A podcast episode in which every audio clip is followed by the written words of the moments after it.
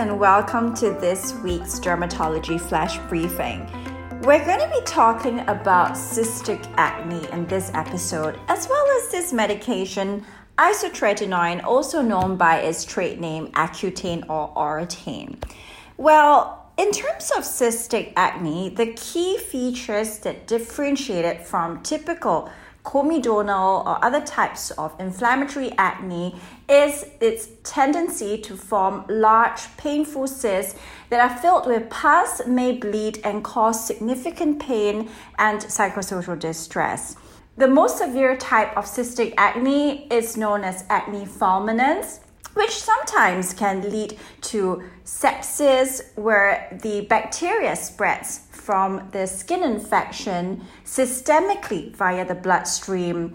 Sufferers of acne fulminans are often very distressed because they wake up with blood and pus from the lesions on their pillowcases. And of course, they experience significant pain and psychosocial distress from the cosmetic disfigurement. Now, what exactly causes cystic acne? Cystic acne is actually the same in terms of pathogenesis compared to comedonal inflammatory types of acne, apart from the fact that individuals with cystic acne are probably genetically predisposed to the condition, whereas in people who suffer from comedonal or uh, papular types of acne, they may be experiencing a physiological um, change in their bodies, for example, during puberty, that leads to the onset of pimples. An individual in your family has had a history of cystic acne, and especially if they've been on treatment with a medication known as isotretinoin, it is highly likely that if you suffer from acne, that your acne can be severe as well. In terms of effective treatments, it's important to highlight that when an individual is diagnosed with cystic acne, most dermatologists would recommend starting on this medication known as isotretinoin. There are, however, contraindications to this medication. If you are pregnant, breastfeeding, or planning conception, we do not give isotretinoin because it's teratogenic, it's category X, which means that it can cause fetal abnormalities. In individuals with pre existing liver disease or if they're hepatitis B carriers, it's important that thorough evaluation is carried out preferably in conjunction with a attending gastroenterologist to ensure that there isn't underlying liver disease that would cause um, you know further uh, abnormalities to arise during the course of isotretinoin treatment. If you have a history of familial hypercholesterolemia, which is high cholesterol inherited um, on the basis of genetics, then treatment of isotretinoin may be a bit tricky because one of the side effects is that it increases your cholesterol levels. Apart from that, isotretinoin is actually very effective. Some of the problems that arise during treatment would be dryness of the lips, the eyes, a condition of the lips known as cheilitis, a more severe form of lip eczema, may arise from isotretinoin treatment because one of the primary ways isotretinoin works is by suppressing the sebaceous glands. Now, the lips are considered mucocutaneous type of skin, which means that it's thinner, um, it's more fragile, and isotretinoin can cause the development of lip eczema.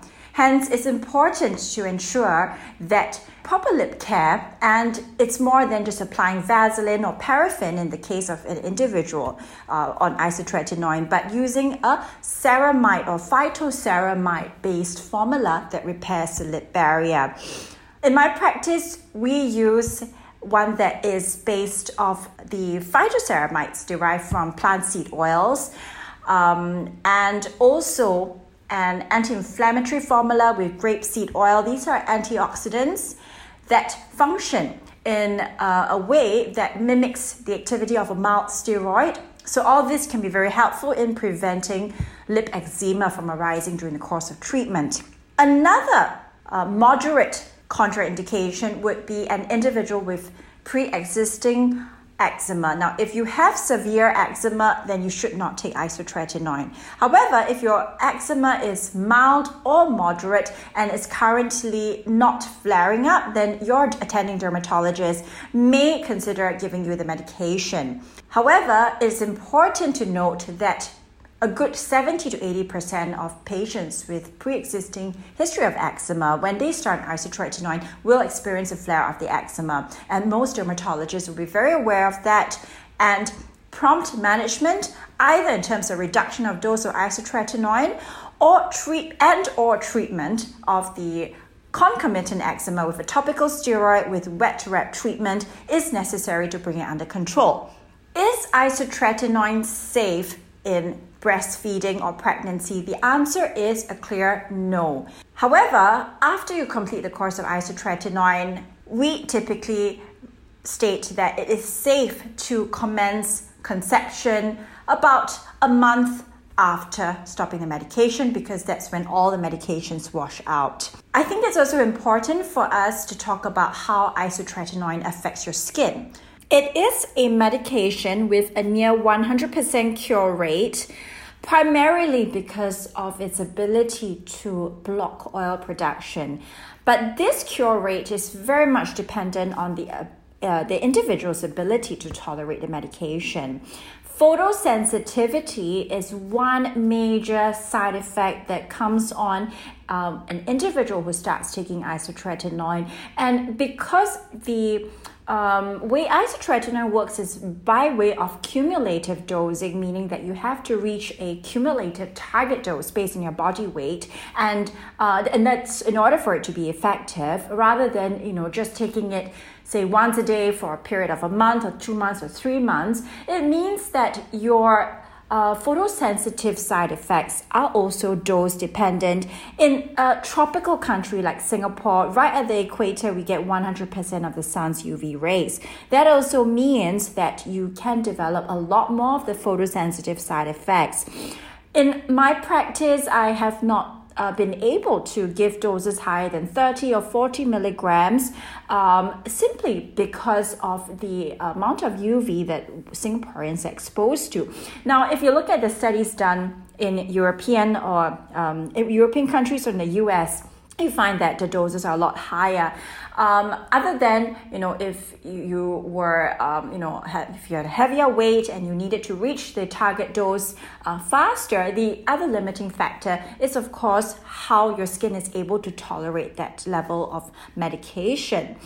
In terms of acne scars, when you start taking Oratane, well, your pimples are sure to resolve and come down, you'll find that if you had severe cystic acne before starting isotretinoin, these areas will turn into red scars.